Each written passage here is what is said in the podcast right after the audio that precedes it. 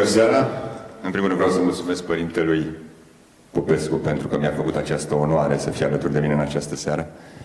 Sper să mă ridic la calibrul dumnealui. De asemenea, vreau să mulțumesc Părintelui Cornel pentru prezentarea extraordinară pe care mi-a făcut-o. Nu merită această prezentare. Să mulțumesc Filarmonie din Pitești pentru că ne-a găzduit și, în ultimul rând, să mulțumesc verilor mei, Remus Cârstea și Alexandru Cârstea, pentru că au făcut ca această conferință să fie, să se desfășoare în mod optim, ca să spun așa, din punct de vedere al sonorității și al imaginii. Ceea ce vreau să vă prezint astăzi este legat de o problemă mai veche care m-a interesat, anume dimensiunea pneumatologică a creației. Pentru că eu sunt fizician, pe mine m-a interesat mai mult această problemă, cum anume putem vedea sau putem să, să observăm simbolic Duhul Sfânt în creație. Totul a pornit de la un interviu pe care l-am văzut pe YouTube, în care celebrul, destul de celebrul astăzi, teolog și fizician Alexei Nesteruc, spune acest lucru, că în una din marile carențe ale dialogului știință și teologie este că nu există o dimensiune pneumatologică a creației. Duhul Sfânt nu apare în descrierile și în studiile care apar în domeniul teologiei și științei. Um, și evident că, pornind de la, această, de la acest interviu, am început să caut și eu și primul lucru care mi-a venit sub ochi a fost un cuvânt al uneia dintre cei mai mari teologi și părinții bisericii noastre, nume Sfântul Maxim Mărturisitorul, care, în, cred că în răspunsul pe către Talasie, în Filocalea volumul 3, o carte care vă recomand cu toată căldura, spune un lucru aparent simplu, dar extrem de profund. El spune că orice obiect, dacă îl vedem, ne duce cu gândul la trei lucruri. Prima dată că obiectul există. Prin urmare, ne duce cu gândul la cauza tuturor, adică la Dumnezeu Tatăl. Al doilea, că obiectul are o anumită fizică, o anumită chimie, o anumită raționalitate a lui, ne duce cu gândul, evident, la Logosul Divin, adică la Fiul. Și în al treilea rând, faptul că obiectul are o integrare ierarhică în lume și că există o relație acestui obiect cu toate celelalte lucruri ale lumii, ne duce cu gândul la Duhul Sfânt. Prin urmare, Sfântul Maxim Mărturisitorul vede Duhul Sfânt în creație ca având o dimensiune relațională, dacă vreți. Practic, aici s-ar putea observa în sens simbolic prezența Lui. Sau s-ar vedea, dacă vreți, în sens simbolic prezența Lui. Uh, mai mult, crezul nostru ortodox ne spune că Duhul Sfânt este Duh de viață făcător. Iar viața, după cum se știe, există, este suportată, ca să zic așa, susținută doar în sistemele neliniere și complexe.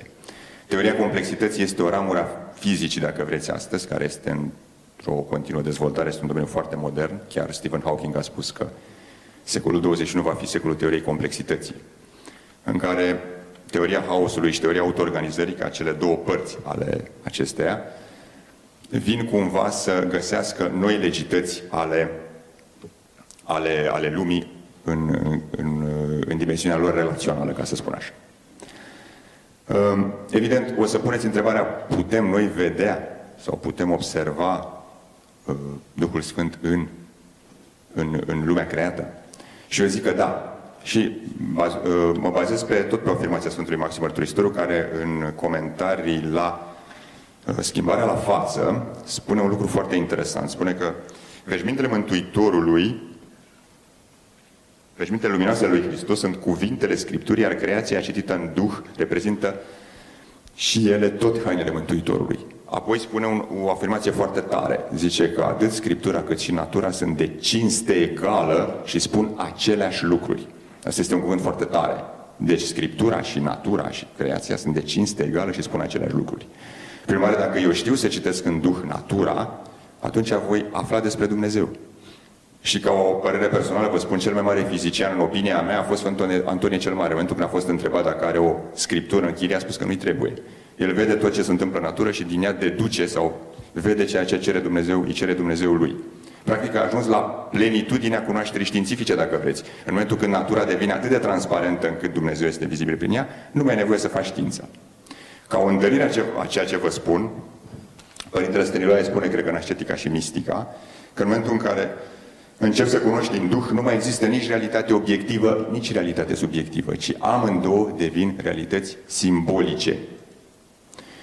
Pentru că natura nu mai este ultimativă și văd în ea este ca o icoană a ceea ce reprezintă Dumnezeu, iar eu însumi nu mai sunt eu, ci pentru că prin darurile Duhului Sfânt care le-am primit la, la botez, încep să văd harul cum lucrează în mine și pe Hristos care ajunge să trăiască în mine, evident, asta trebuie să ajung la acel nivel în care nu mai trăiesc eu, ci Hristos trăiește în mine în sensul ăsta realități subiective și obiective. Așa încât Haideți să pornim să începem să vă prezint complexitatea lumii, ca să spun așa, din punct de vedere al științei fizice și să vedem cum anume dimensiunea duhovnicească care ne, ne va arăta Duhul Sfânt o vom putea vedea. Păi să începem de la, ca să zic așa, de la început, cum a apărut lumea. Știința spune că Universul a apărut prin acea explozie a Big Bang-ului, prin care a fost acel scenariu inflaționar, în care s-au amalgamat interacțiile și încet, încet au început să apară atomii, apoi molecule și așa mai departe. Observați, este o teorie esențialmente evoluționistă, ca și teoria uh, apariției sistemului solar, ca și teoria apariției galaxiilor, ca și teoria apariției vieții. Este o teorie evoluționistă apărută, ca să zic așa, sub presiunea ideilor evoluționiste de atunci. Iluminismul a dat acel impuls ideologic al ideilor evoluționiste și care a avut, cred eu, ca scop mai mult un un, uh, un scop de manipulare, pentru că este mult mai ușor să manipulezi o ființă, o maimuță evoluată decât pe cineva care se crede chip și asemenea lui Dumnezeu. Și probabil că de asta a și prins foarte mult atunci, din punct de vedere ideologic. Asta din punct de vedere fizic. Din punct de vedere teologic, și noi știm că lumea a apărut, Dumnezeu a făcut lumea din nimic, exact cum se spune în Cartea Macabeilor, prin plasticizarea rațiunilor dumnezeiești ce sunt rațiunile dumnezeiești, sunt gândurile lui Dumnezeu, asta într-o definiție destul de simplistă, cu privire la lucrurile din lume. Fiecare obiect are o rațiune a lui. Și Dumnezeu plasticizează aceste rațiuni prin lucrarea energiilor necreate și le dă, ca să zic așa, un mod de existență, un tropos. Știți că în rugăciunea de moliftă se spune, de Doamne, chip de pocăință, care în grecește ar fi tropos metanoia, adică mod de transformare, de, de, de pocăință, practic. Deci tropos înseamnă mod, ca să zic așa. Și deci această trinitate, să zic, uh, logos, energie necreată. Tropos reprezintă baza, baza uh, facerii lumii. Toți, toate rațiunile din univers, toți logoi din univers sunt centrați în Logosul Divin, adică în Hristos. Iar uh, știu că și Sfântul Maxim Mărturisitorul și Proclus și Sfântul Dionise Ropagitul folosesc o imagine foarte frumoasă a unei sfere în care în centru se găsește Logosul, adică Hristos. Apoi urmează razele care reprezintă rațiunile și coaja sferei ar reprezenta, să zicem, lumea creată. Este o imagine foarte frumoasă, care, dacă ne gândim matematic la proprietățile sferei și la ce înseamnă în diverse dimensionalități, ne poate spune teologii foarte mult, poate o să discutăm despre acest lucru. Apoi, în concepția, uh, spre exemplu, a Sfântului Andrei cel Nebun pentru Hristos, pe care dumneavoastră cred că îl știți din Acatistul Sfântului Acoperământ, acolo se vorbește despre el, el spune că Dumnezeu a făcut la început veacurile, a căror duh este un duh frumos pe care, care se sprijină în șapte puncte, apropo de cele șapte zile creației. Din duhul veacurilor a făcut lume, lumile îngerești, la fel cum din sărân a făcut trupul uman, apoi a făcut bezna, adică spațiu, apoi a făcut focul, adică energia, și apoi a făcut apa. Și apoi urmează referatul din, din Geneză. Și Duhul lui Dumnezeu se plimba deasupra apelor. Că ați văzut că în Geneză nu se spune când au fost făcute ape. Asta este concepția Sfântului Adrenii cele bun pentru Hristos. Nu știu dacă este considerată dogmă sau poate este doar o teologumena lui. Dar mi s-a părut foarte interesant. Prin urmare, după Big Bang, acum revenind la partea științifică, a urmat nivelul cel mai bazal al, al lumii, anume nivelul cuantic.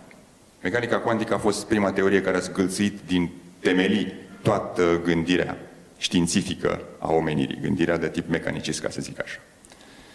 Ce este mecanica cuantică? Mecanica cuantică este, uh, dacă vreți, legile mișcării și ale dinamicii la nivel mic. Cum se mișcă lucrurile la un nivel microscopic, la nivel subatomic, dacă vreți.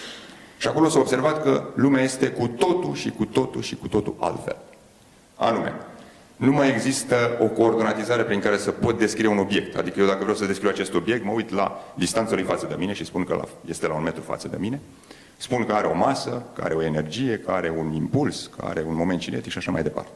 În mecanica cuantică acest lucru nu mai este posibil. Orice obiect acolo se descrie prin stări. Există o stare în care se află. Starea în mod, ca să zic așa, probabilist, înseamnă o probabilitate de a o găsi pe undeva, prin măsurări. Și mai mult, un obiect se poate afla nu într-o stare, ci într-o suprapunere de stări. Și dacă vreau să știu ceva despre obiect, eu trebuie să măsor acel lucru și să intervin asupra stării. Și dacă starea îmi permite, eu pot să văd ceva despre acel obiect. Este extraordinar. Este cu totul și cu totul altceva. Este exact ca în relațiile interpersonale. Ca să cunosc o persoană, eu trebuie să intru în comuniune cu ea și ea să se dez- dezvăluie mie. La fel și aici, obiectul cumva se dezvăluie prin starea cuantică în care este. Apoi, Nu mai are formă și localizare. Eu nu mai pot să spun că la un metru de mine se află un electron sau un proton. Eu pot să spun că probabilitatea ca la un metru de mine se află un electron sau un proton este atât la sută. El se poate afla oriunde în lume cu diverse probabilități. Deci observați, este o delocalizare plenară dacă a, a lumii în care, în care trăim. Apoi, mai are ceva foarte, foarte interesant, o anumită dinamică. Stările acestea evoluează în timp.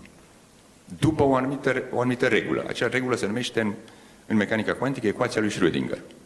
Ceea ce este extraordinar este că această ecuație a Schrödinger este identică, matematic dacă vă uitați la ea, cu ecuația replicatorului din teoria sistemelor complexe.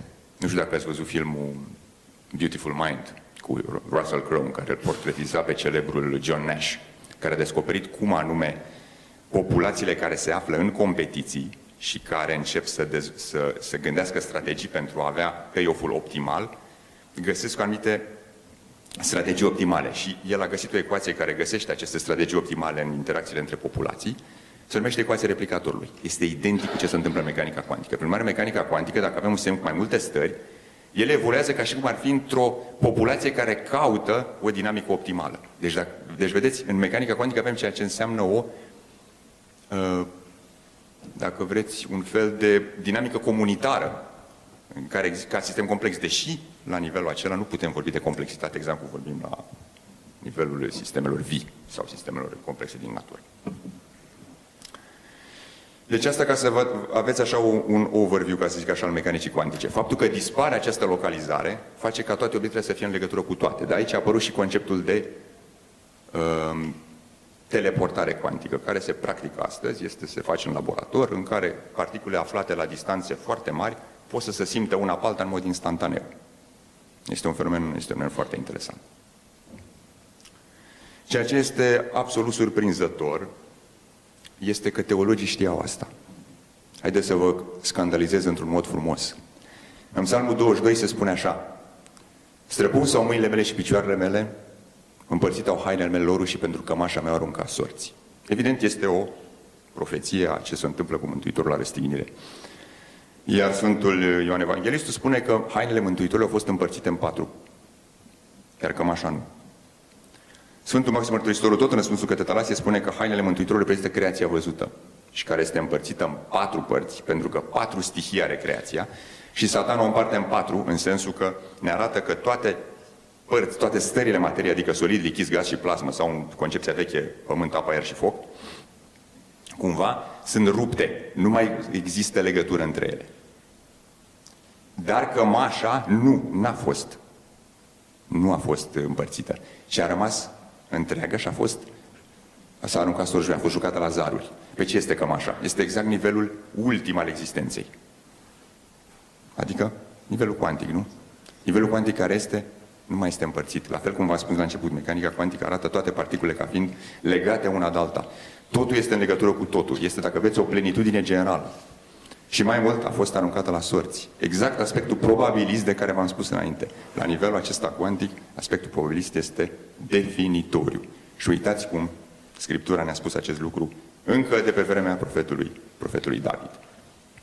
Mai mult, un alt aspect fundamental al mecanicii cuantice este dependența puternică de observator.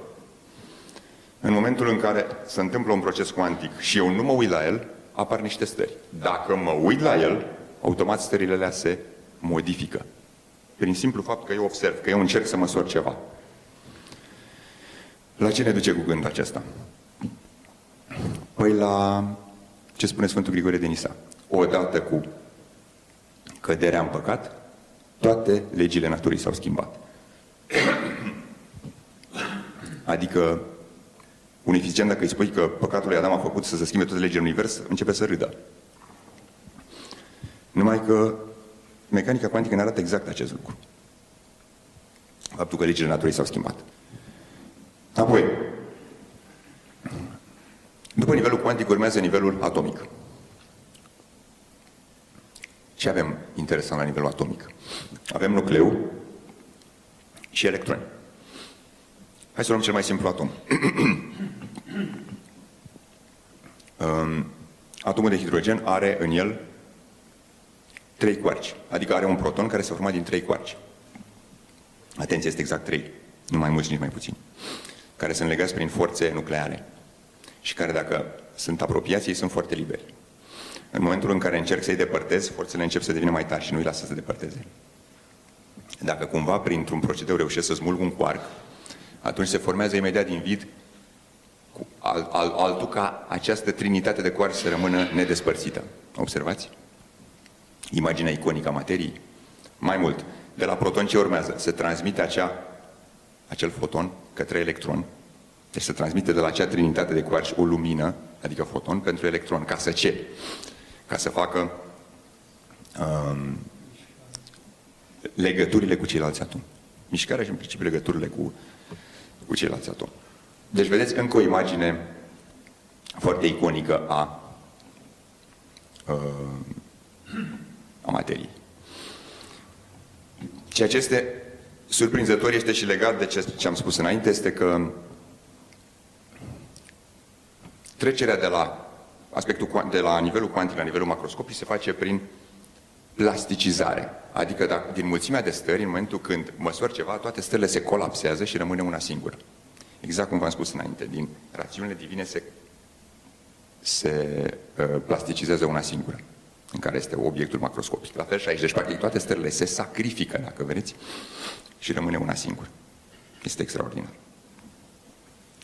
Apoi, după nivelul atomic, urmează nivelul chimic, în care avem moleculele care sunt atomi care se leagă între ei. Care sunt molecule de bază, care sunt la baza sistemelor complexe? Păi sunt cele patru molecule care alcătuiesc substanțele organice, anume hidrogen, carbon, oxigen și azot. Evident, sunt patru. La fel cum sunt cele patru stihii de care v-am vorbit în, când vorbeam despre hainele Mântuitorului. La fel cum sunt patru virtuți fundamentale care guvernează inima duhovnicească omului, anume curajul, bărbăția, înfrânarea și contemplarea la fel cum sunt patru baze azotate în ADN, la fel cum sunt patru evanghelii care ne spun în împărăției cerurilor. Toate acestea se pot, se pot lega, putem discuta despre aceste lucruri, dacă vedeți, dar poate mai la sfârșit. Și se formează molecula de ADN, apoi, care, după cum știți, are două stranduri și are o, o structură spiralată. Structura spiralată are o simbolistică foarte interesantă în, în um, învățătura bisericii, mai ales la Sfântul Dionisie Răpăgitu, care spune că timpul este spiralat. Adică are o parte, ca să zic așa, periodică, ciclicitatea temporală, și mai are uh, evoluția pe către, către ziua 8 ca să zic așa. Deci, cumva, ADN-ul ce ne arată? Cele două stranduri ne arată, de fapt, dualitatea materie-formă, de care vorbește Sfântul Maxim, iar, iar spiralarea ne arată atât viața biologică, cât și viața care tinde către, către infinit. Și în final, la ADN, tot același fenomen se întâmplă ca și la atom. Tripletele de codoni, deci de baze azotate, care se găsesc în genă, gena este exact partea codată a ADN-ului, ele codează, dacă vreți, gena și în momentul când ARN polimereza citește această genă, trimite mesajul la mașina ribozomală și fiecare tripletă de codon formează o catenă polipeptidică, iar mulțimea lor formează proteina respectivă. Asta probabil că acum știți, pentru că s-a vorbit foarte mult în perioada pandemiei. Deci tripletele de codoni, încă o trinitate de elemente, trimit mesaj, la fel cum cei trei coarși trimiteau fotonul către electron, aici trimit mesaj pentru a plasticiza, dacă vreți, acel mesaj într-o proteină. Deci observați aceeași, același, aceeași icoană care apare în, um, și la nivelul moleculei de ADN. Și apoi urmează celălalt nivel de complexitate. Nivel de complexitate al sistemelor vii, al bacteriilor, al celor și așa mai departe. Și aici evident că ne lovim de clasica teorie a evoluționismului. Ceea ce trebuie să știți este că nu indivizii evoluează, ci populațiile evoluează. Iar evoluționismul are în sine ceva corect, dar e cu totul diferit de evoluționismul darwinist de care se vorbește în sens, în sens ideologic, ca să spun așa. Anume, evoluționismul la nivel populațional înseamnă schimb de informație, genetică, chimică, de care vreți, chiar și culturală în cazul populațiilor de oameni, și care face ca prin acest schimb de informații să crească conectivitatea, să crească complexitatea, să crească legăturile, să crească varietatea respectivei populații. Ca să ce? Nu ca să treacă la un nivel superior, adică o populație de maimuțe să ajungă niște oameni. Nici vorba de așa ceva, ci ca să servească nivelului superior. Nu se poate trece de la un nivel la altul pentru că, la fel cum spune Sfântul Maxim și toți Sfinții Părinți, logosul fiecărui lucru este unic. Nu se poate trece de la un logos la altul. Rațiunea unui, să zicem, unui, unei maimuțe este complet diferit de rațiunea unui om, logosul unui om. Nu se poate trece de la unul la altul. Tropoii se pot schimba, modurile de activare se pot schimba. La căderea lui Adam s-au schimbat tropoii, dar logosii nu. Logos, tropoii s-au schimbat în toată lumea prin, prin păcat, dar logoii nu s-au schimbat. Bun. Și acum, biologii atei, încercând să vadă totuși cum anume se explică această complexitate a lumii, au fost nevoiți să introducă un concept nou, conceptul de cooperativitate, care nu are niciun fel de explicație. Ei l-au introdus tocmai ca să explice complexitatea lumii. Mai mult, această cooperativitate este și ea dinamică, evoluează, dacă vreți. Și arată cum anume în interiorul unei populații anumiți indivizi se sacrifică, dacă veți, pentru, pentru populația respectivă. Atenție, sacrificiu înseamnă cost de energie. Nu primești de nicăieri acest lucru. Și nimeni nu știe să explice aceasta, deși biologia tăi l-au introdus. Și cred că aici se vede cel mai pregnant aspectul sau dimensiunea, dacă vreți, um, relațională a Duhului Sfânt în materie această cooperativitate. Ea poate să fie diferită, adică sunt cinci mecanisme de evoluție a cooperării, anume selecția erudită, indivizii asemănători genetic se sacrifică, selecția de grup, grupul intră în competiție și numai grupul în care există cooperativitate câștigă, selecția spațială, grupurile apropiate cooperează, reciprocitatea directă și reciprocitatea indirectă. Reciprocitatea directă este în momentul în care interacții multe favorizează cooperarea și cea indirectă în care reputația ajută la, la cooperare. Prin urmare, acela, iar același fenomen se întâmplă inclusiv la nivel de, de limbaj. Populațiile schimbă informațiile și astfel limbajul, limbajul uh, se dezvoltă. Știți foarte bine că în, în, în um, la Câmpia Senar, se spune în Scriptură, s-au dus oamenii și au construit turnul Babel și atunci limbile s-au amestecat. Practic ce s-a întâmplat atunci, spune Sfântul Maxim doar tot foarte frumos, Câmpia Senar înseamnă dinții blestemați, în care oamenii au pierdut, practic, unitatea cunoașterii de Dumnezeu și în momentul ăla s-a, spart, dacă vreți, limbajul. Practic atunci a apărut politeismul. Deci, începând de la atom, de la Big Bang, dacă vreți, până la nivelul uh, sistemelor vii, avem această icoană, dacă vreți, a sacrificiului, a complexității, în care se trimite informație, se trimite cuvânt, se trimite lumină și lucrurile încep să se, să se dezvolte. Și acum o să las pe Părintele Profesor să continue aspectul din ce în ce mai teologic al problemei. Mulțumesc! Mulțumesc! Bună seara!